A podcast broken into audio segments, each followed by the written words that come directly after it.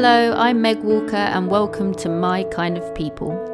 Join me as I speak to leaders and community members across the world who all share a passion for positive change.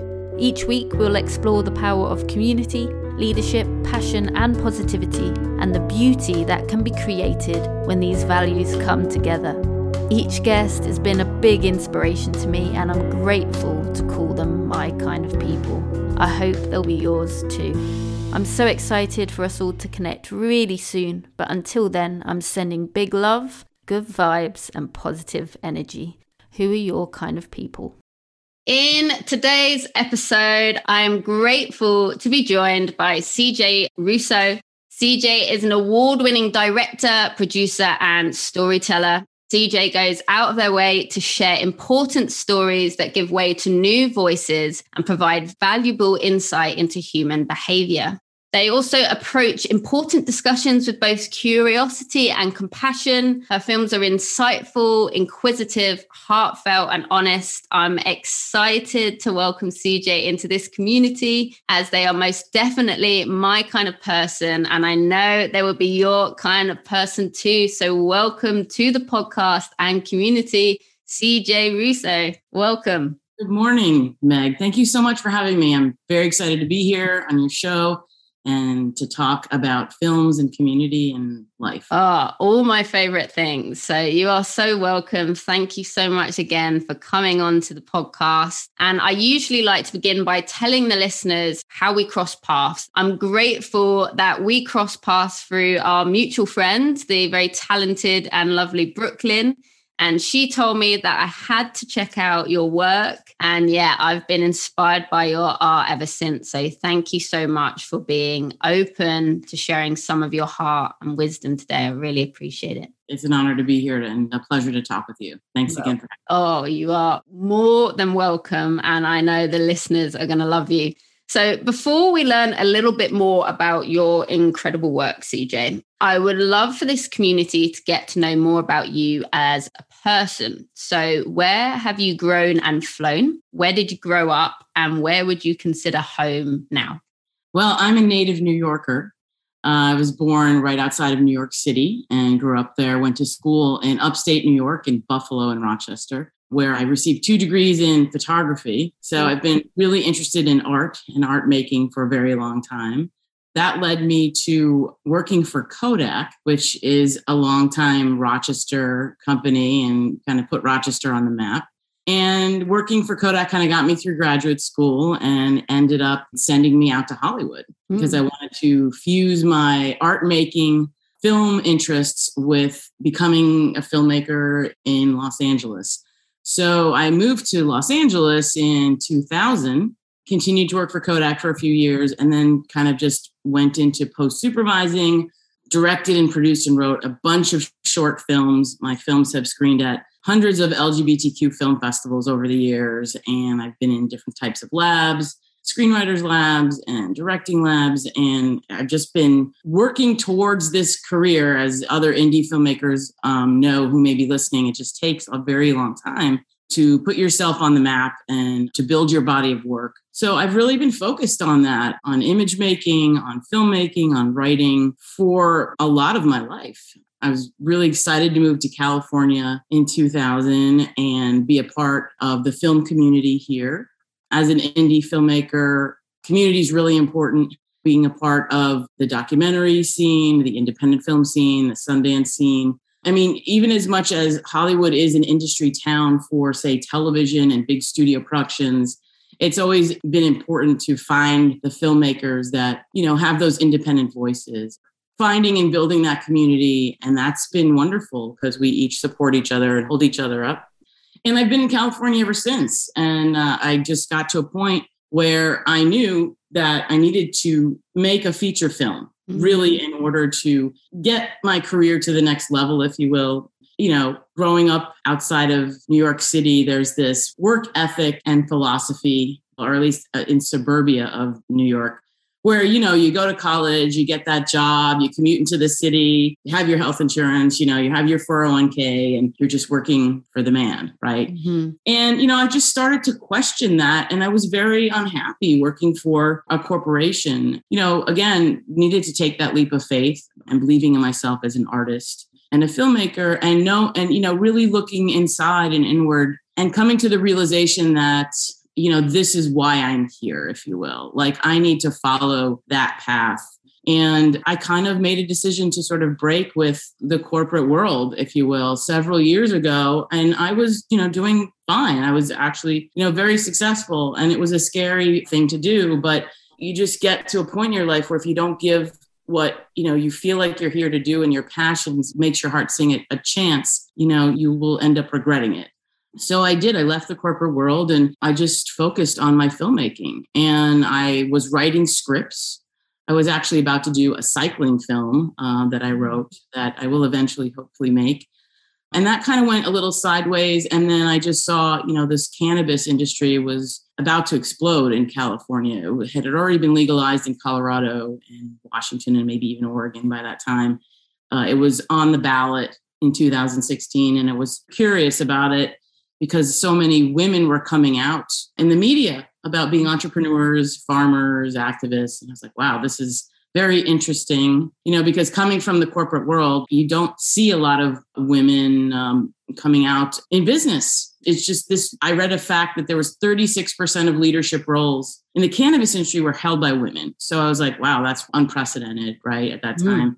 And that's kind of sparked my curiosity to move towards my feature film, Ladybuds but yeah, that was my story. And since 2016, 2017, I was kind of focused on making this film. And, you know, we had the pandemic, and right now the film is out, and we can get into that. But that's been the trajectory. You know, it's kind of been, I've always been a photographer. I've always liked to tell stories. And I feel like it's important to tell these stories that no one's wanting to tell, at least my short films were pretty much focused on queer storytelling and coming out, coming of age stories and and you know, I just think it's really important to give voice to people that might otherwise not have been able to tell their story, to tell their story. So that's kind of what I've been up to. And that's where I am today. Yeah, I love that. Thank you for sharing that with me. What a special journey that you've been on. And I love that you've found home within your art. That's what you've followed, clearly. Well, it, it, I think eventually, for me, like I said, I come from a family that was just like this work ethic go to work in Manhattan and, you know, get a good job and you'll be taken care of. I wasn't generally supported as an artist as a kid, as a teenager, and even in college. So it was it was a scary kind of thing, but I think that artists need to, you know, have the confidence that they have something to say and bring to the world and that their role is really important in society and it took me a while to get there but i do feel like art obviously has a huge value to change hearts and minds especially filmmaking. You know that's what i believe and that's what i'm focused on today and i'm grateful that i finally landed there. Yeah and i'm grateful too and thank you so much for sharing that honesty and i think that will help a lot of people. I come from a creative background. Uh, mm-hmm. drama is what i studied and I'm lucky I was very supported in terms of what I wanted to study, but I think very much in the UK as well. And I think we find that all over the world, there is this path that you almost expected to be on for happiness. So even though I was lucky and encouraged up mm-hmm. until kind of early adulthood in what I wanted to study, even though it was clear that I've chosen that as my one subject at college, right? I'm clearly very, taking this very seriously. And I love that. After that stage, it was very much, well, what are you going to do? What serious job are you going to have now? Exactly. You know, um, I think the pandemic more than ever has just shown how vital the arts are and what people actually turn to in mm-hmm. times mm-hmm. of difficulty especially in a few years where not much has made sense and there's been a lot of uncertainty. I think it was very powerful to observe how many people found comfort in art and looked to art for answers. Yeah, I totally agree. And I feel like there has been a shift in just the way people are thinking about their lives, what's important to them, and honoring that, and art speaking to them and, and expressing how people feel when they don't always have the words to uh, put that together themselves. So, yeah, we are at a different time. I mean, it's not to say that it's easy, you know, oh. it's it's not easy. And I'm still trying to solve the puzzle of the whole thing. Economic sustainability as an artist is challenging. And we do have to do things in order to create our work. You know, it's life is still unfolding, but I do feel like it's important to to own your creativity and to honor that. Yes so, so important. And I'm so glad you have because the art you have produced has, I've been deeply moved by your stories that you've shared so far and inspired by your creativity in which you shared them. But are there any people that have inspired you on your life journey, whether that's a life mentor you may have had or someone who particularly inspires you in the film world? I mean, I think there's a lot of artists out there that inspire me some of my friends and colleagues that I went through school with actually inspire me. My friend John Paradiso, mm. who's an artist in the DC area, you know, was an artist right out of the gate. Like he gave it his all right out of school. And I and I just always looked to him as being so brave. So there's the people in my life that are really brave. I don't know, a lot of photographers. I'd have to really give that a little bit more thought as we're talking this morning. I haven't really yeah, that's okay. It's it's a great situation to be in when you have so much inspiration that you struggle to have one person come to mind. That's a very blessed path of creativity, I think, to have so many. But what we could talk about is I'd love to know a little bit more about the work you do. Why do you tell stories? And what do you hope your own personal art contributes to the world? Well, I tell stories that resonate for me, that come from inside or that inspire me in some way. I make films to elevate voices and ideas that are not usually mainstream in order to sort of sway the mainstream and ask people to think about life and look at life a little bit differently. I kind of feel like, you know, I've always felt like an outlier being a queer filmmaker and the way I present myself in the world. And those are the types of stories I'm drawn to, like outlier stories and giving LGBTQ people voice. Because I feel like, you know, even though the films and TV shows now we're seeing on the streamers, they're they're including a lot more queer characters, trans characters, non binary characters. We have come a long way, but we still have a long way to go. And so over the years, I've always wanted to contribute to creating those stories for my community, if you will, because that's how I identify and to make people or to ask people to break the stigma of homophobia, to ask people to be more accepting we have come a long way, but I've been making films since the late 90s and off of the heels of like the new queer cinema movement back in those days and experimental films. And I was very inspired by like the films of Sadie Benning, Tom Kalin, the early Christine Vachon films. I guess that's a lot of where my inspiration has actually come from is the, the early queer um, experimental film community. I just feel like it's important to express, uh, you know, our life experience. And again, I think things have changed and there's a lot more inclusiveness, but we're not fully inclusive yet. So I'm drawn to to telling those types of stories, which was why, I mean, you're wondering how does that connect the dots to Ladybuds? I also feel like it's really important to lift um, women's voices up mm-hmm. so that you know women can feel empowered and inspired. I mean, I've been watching films and TV through the lens of male writers and directors my whole life. So we're finally getting to a point where, you know, women filmmakers, there's, no parity in the industry, but we have more voice. But I feel like that is why I'm here is to lift up those voices. And for Ladybud specifically, when I was doing this research about what's in California was called Prop 64, was the proposition on the ballot where cannabis legalization for recreational consumption became legal in 2017. When I was doing my research and meeting with all of these women, because I was so curious, I interviewed over 100 women because it was really important to me to represent very diverse voices in the film.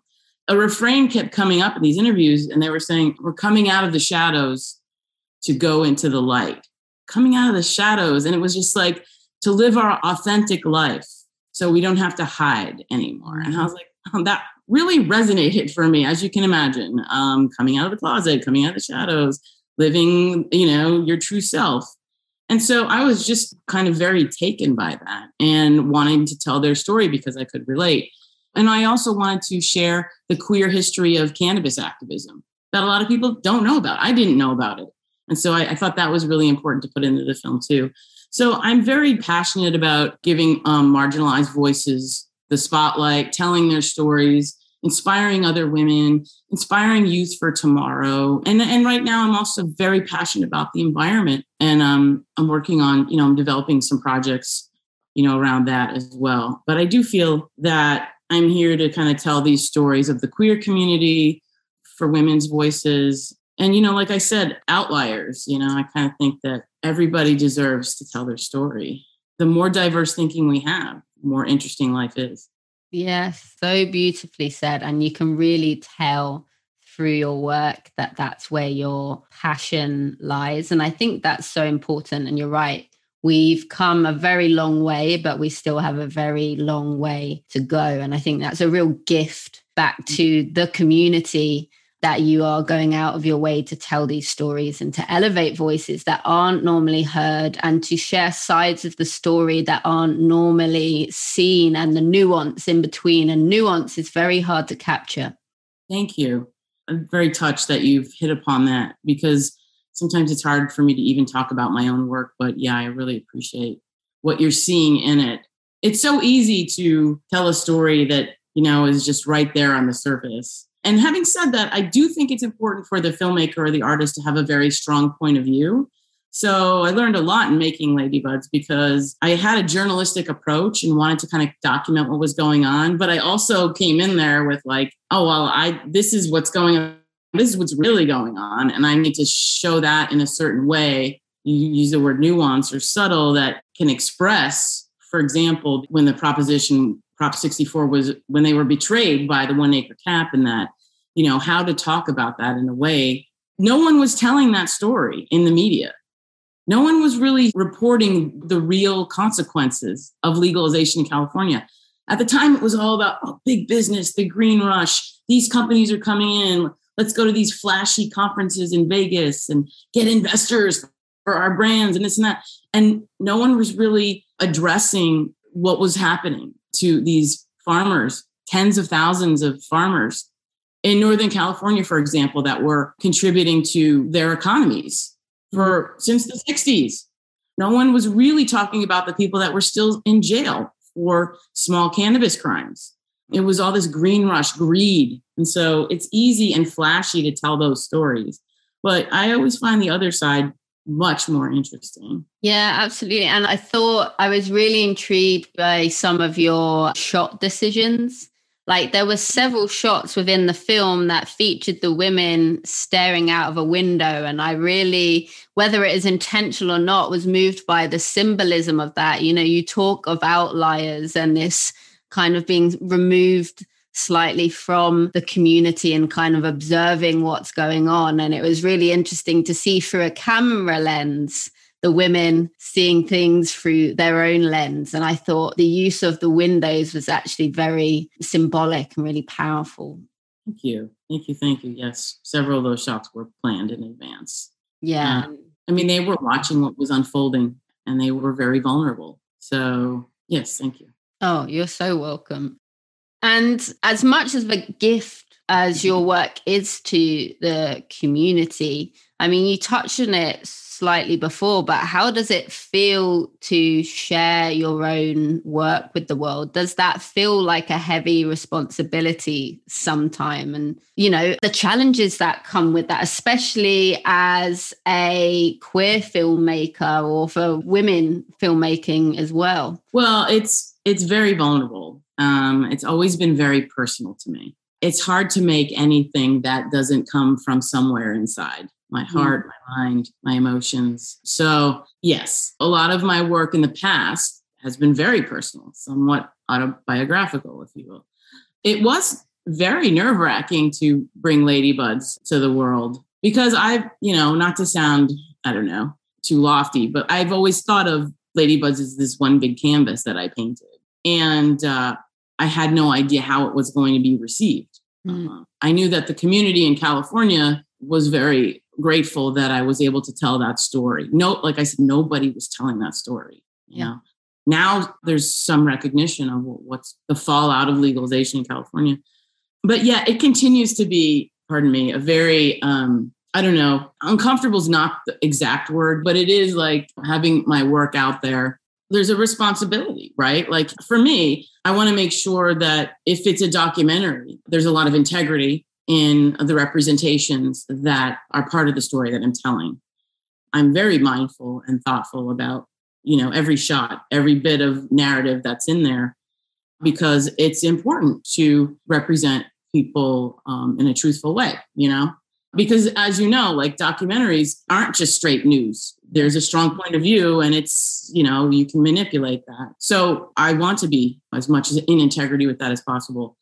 But yeah i also you know make photographs. I've had my work in galleries and that that works very personal. And it is you know very vulnerable. But i mean on the other side of it i've asked all of these women to bear everything about their lives on a camera and truthfully, I do feel like it reveals a lot about the filmmaker as well. And I have to be able to, it's a two way street, if you will. Yeah, that's always a great question. But yeah, no, it really does. And one of my favorite things about you as a storyteller, CJ, is your ability to convey compassion on screen. And my goodness, there is so much compassion shared through your storytelling. And that particularly moved me when watching ladybuds. And what really surprised me was the deep conversations um, you managed to capture from what seems to be a community that wouldn't normally welcome outsiders. And that really must have required a very high level of trust between yourself and the women you followed. How did you go about cultivating that trust? Well, a very, very uh, good point you're making because this was a community for generations that were hiding, were very cautious about outsiders, you know, uh, couldn't reveal what they were doing. And now all of a sudden they were able to talk about their lives. But it was at the very beginning of this moment where everybody was starting to get Instagram accounts till I take pictures of their weed, which is still mind blowing to me today. Yeah. But yeah, no, I uh, went to women in cannabis networking events in Denver, in Los Angeles, cannabis farmers markets, which are unique to California. And I met cultivators, I met women. And I just was going to these events with my camera, and uh, we would set up an interview. And um, everybody was really excited. There was a lot of optimism right at that moment like, we're going legal, we're going to make it. We don't have to hide anymore. We're doing what we love doing, growing cannabis. And we're going to sell our cannabis to the people. Like everybody was so excited to brand and all this stuff. It was very, very different now. But they were like, oh, you need to come to our farm. And I'm like, uh, yeah, I'd love to come to your farm for someone who's been smoking weed since she's 14. Like, I'd love to see a cannabis garden and see what that's like, right? It was just like the curtain being unveiled at Oz, you know?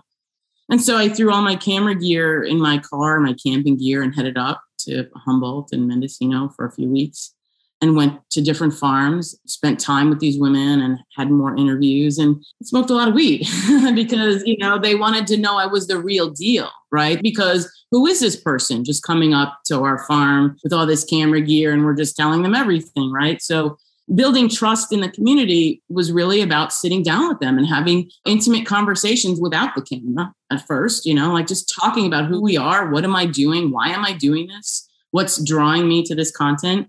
And then them wanting to share their cannabis with me. And that's really special. So there was that. And I get it. I get it. People want to know, like, you know, is she a narc? Like, what what is she doing? Is she going to come and tell the story? What is her point of view? Like, and so sharing some of my work with them, talking about my perspective as an artist and what we've been talking about here, like my mission as a filmmaker, I gained the trust over time. And it was interesting because at that time, I did not know what type of film this was going to be. I was exploring creatively, like the aesthetics, I was exploring the story. This was all unfolding in real time. You know, that the proposition passed, everybody was gearing up to go online and open their stores and, you know, make their farms compliant. And um, had no idea where this was going. So I was very lucky that everybody was open to jump on the journey because nobody knew where the film was going. But what I think they thought was that I was this filmmaker that was going to put all this content up and promote their brands. And mm-hmm. that's obviously not what I was doing. I came to this with like, I'm making an art piece and,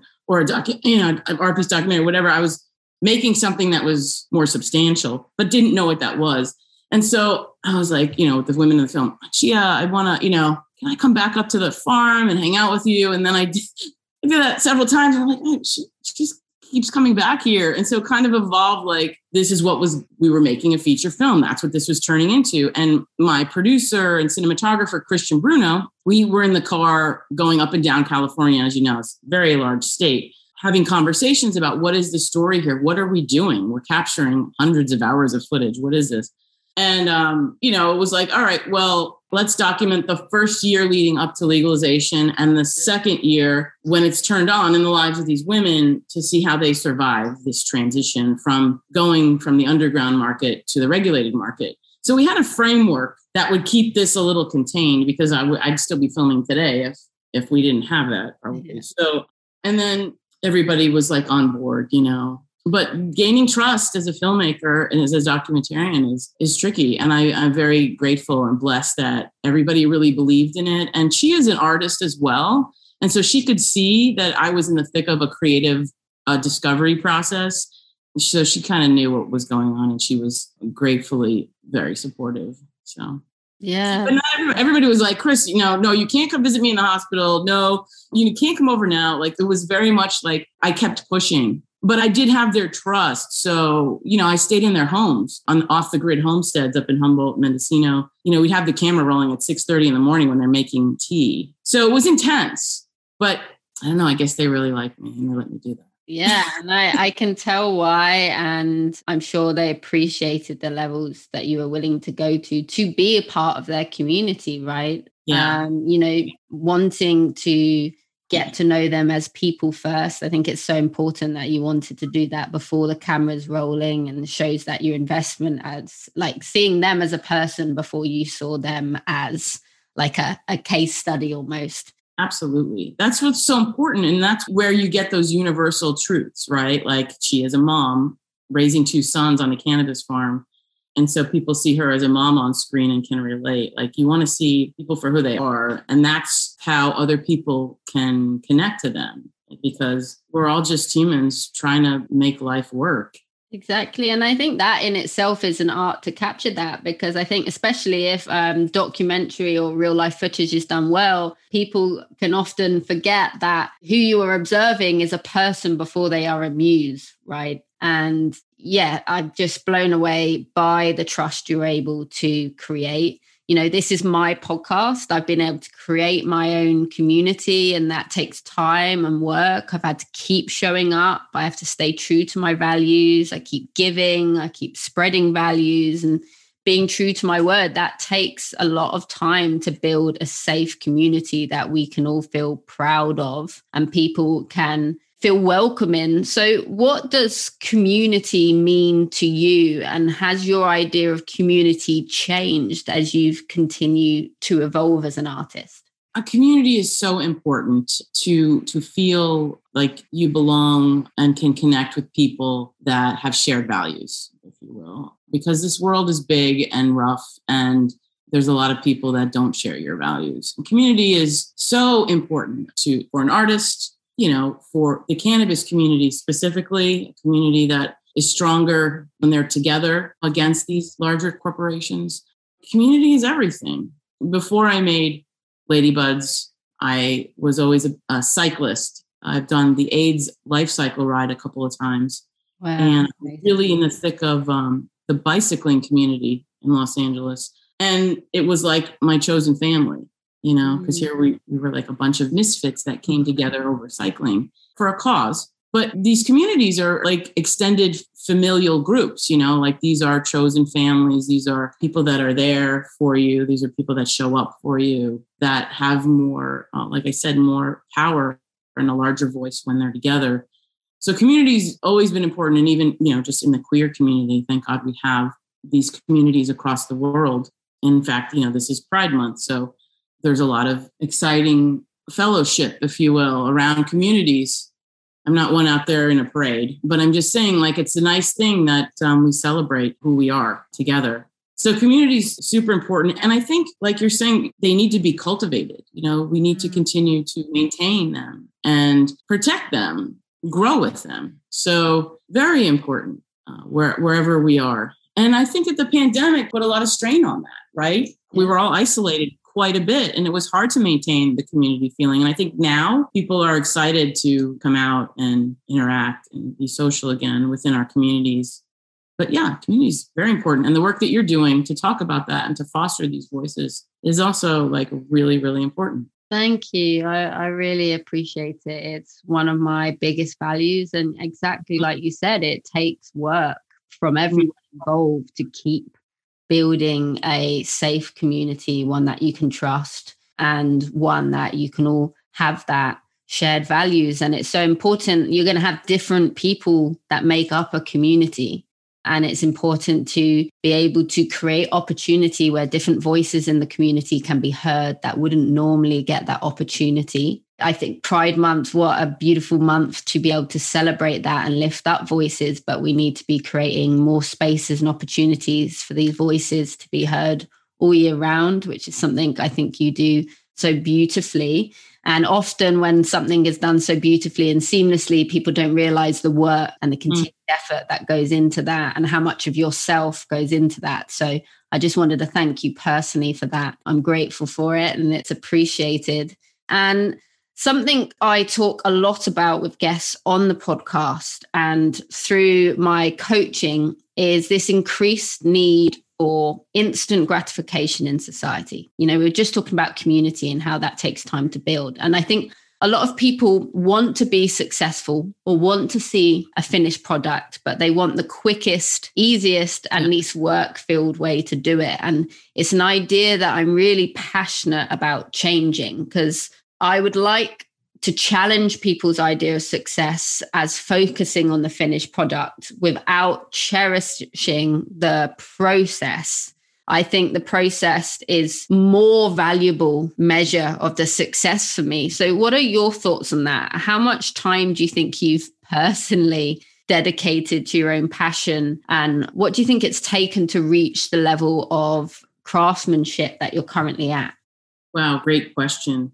Well, it's taken me my entire life to get to where the craft is right now. The process it's so interesting. I could talk about this for a very long time. The process is like everybody's like enjoy the journey, right? Like that cliche, enjoy the journey, but that is the process. Mm. And for me, while sometimes that process is so hard, like making this film was not easy and it was grueling and there were several nervous breakdowns. And like i was having a, a, crying fit like alongside the women that weren't getting their you know licenses. Like it was just this parallel like it's so hard to make a film and it's so hard to be a cannabis farmer. And so the process and the journey is sometimes really like difficult. And you know um, whether it's a film or writing a novel or a screenplay you know, like you're trying to crack this code and trying so hard to, to finish it or raise the money or something goes wrong technically and the, the camera breaks. And it's just like everything is just like problem solving time after time after time. And I need to learn and work harder at enjoying that process. Yeah. Because life is just one day at a time. And here we are, and it's going to go by fast. So I think it's fascinating what you're pointing out because so many people have said to me, Oh, you could make a movie about you making this movie. And I'm like, Well, it's not about me.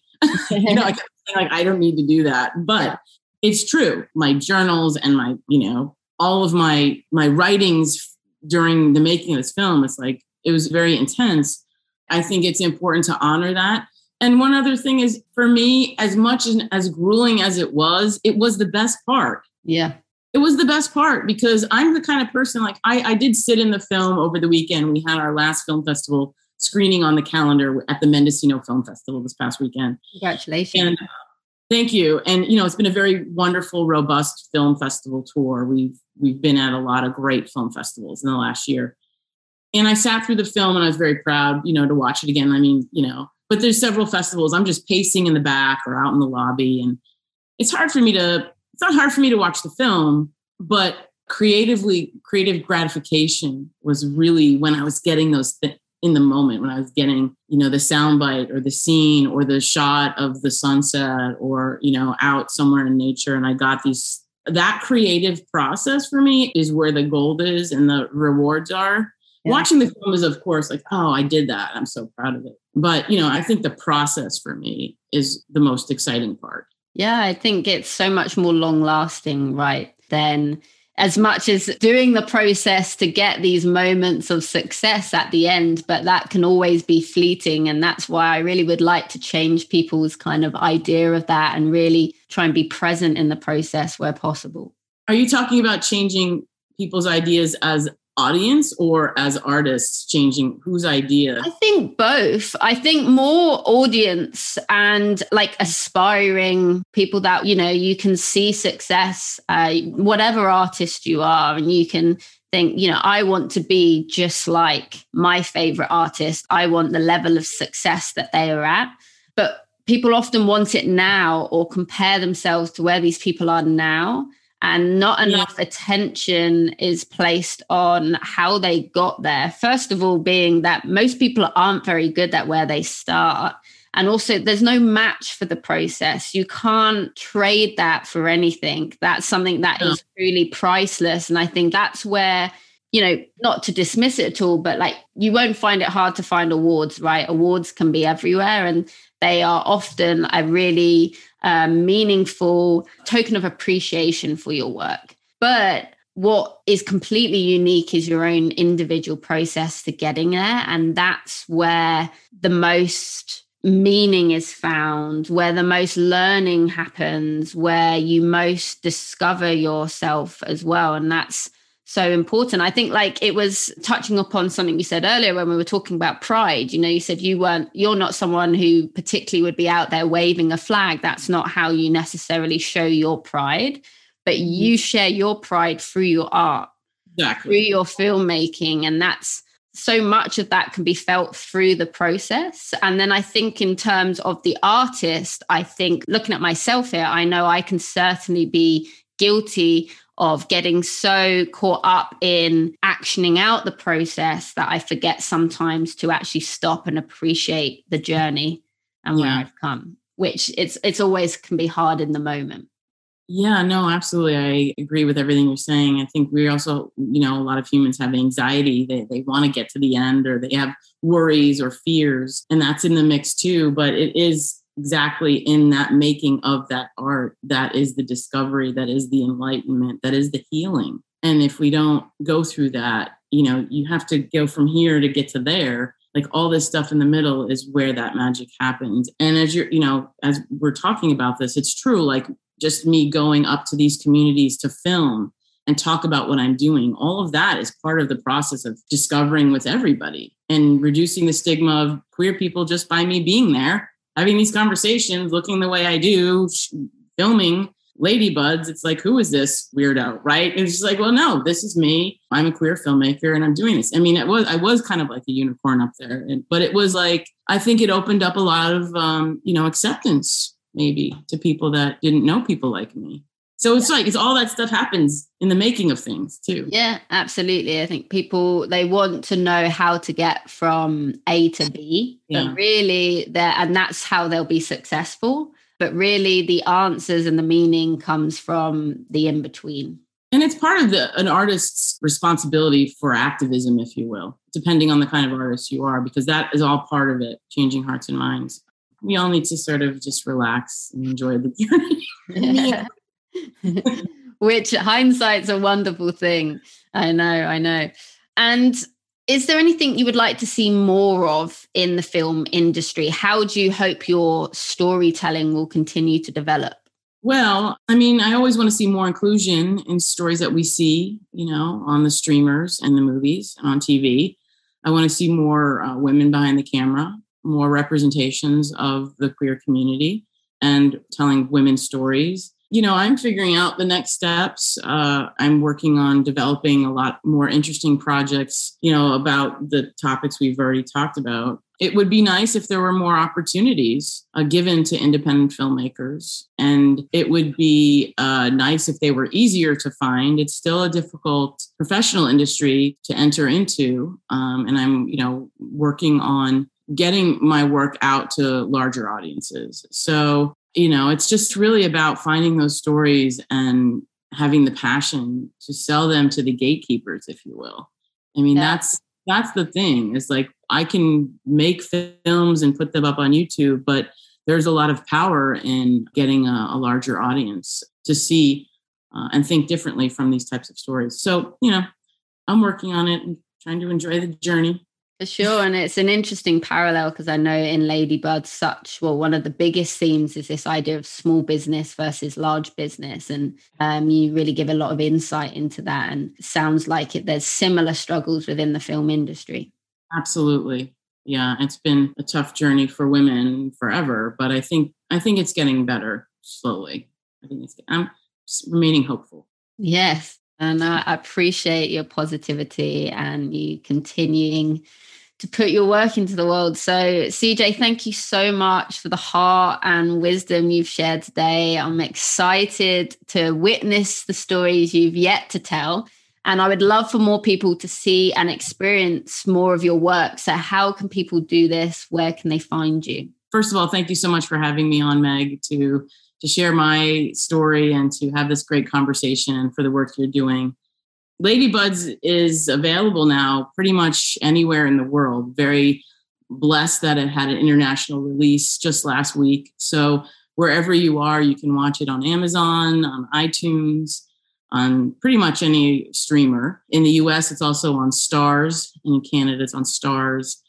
And you can go to ladybudsmovie.com to really see where we're playing, some press, um, what platforms we're streaming on, uh, to sign up for the newsletter, and um, uh, stay in touch with Ladybud's news. And cjrusso.com is uh, my personal website. So I'll be putting information up there as I develop uh, more projects. And I'm just really appreciative that the response has been so supportive and wonderful for Ladybuds. It's been very moving you know your kind words on the show. And i feel so just touched that my work is resonating you know after working like so long in my life to make my art and for this to finally be out there it's been it's been pretty awesome. So so thank you. And i'm just just so appreciative to be on your show. You are so welcome. I will put the link to the ladybuds website in the show notes as well for people to find it, just because I really recommend it. It's uh, beautiful storytelling. And as I say, shares light and nuance to a subject that you might norm- not normally get to see. And um, before we wrap up, I know you've already shared so much wisdom and insight today. Um, but to finish, do you have any parting words of advice that have served you well that you would like to share with the community? I think to really believe that what stories you want to tell are important stories. There's someone out there that's going to really appreciate hearing about, you know, your story and who you are and knowing that they're important. Telling stories and storytelling is such an important craft to learn about each other, to learn about our differences and to learn about what we share in common. And I do feel like for artists and creatives that are questioning if, you know, what they're doing is important, it is certainly very important. And there's so much value and healing that art can bring to both the artists and the community that I just would encourage people to never second guess that. Yes, I love that encouragement. Thank you so much. And CJ, thank you for coming on the show and for sharing your talent, time, and energy with us. Thank you for your art. Thank you for Thank your you. compassion. Thank you for your courage and for sharing powerful stories from people who wouldn't normally have their voices shared. And thank you for being my kind of person. Thanks, Meg. You're so welcome. And I just want to finish on one last message, which is inspired by Sue Taylor, actually, from Ladybuds. And she said, Don't give up. If it's dear to your heart, don't let anything stop you. And I think that's the perfect way to end. Absolutely. Thank you so much.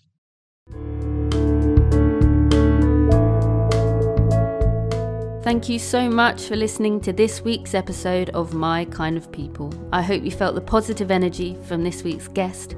If this episode was of value to you, then please rate, review, and subscribe. It's so greatly appreciated. Thanks again.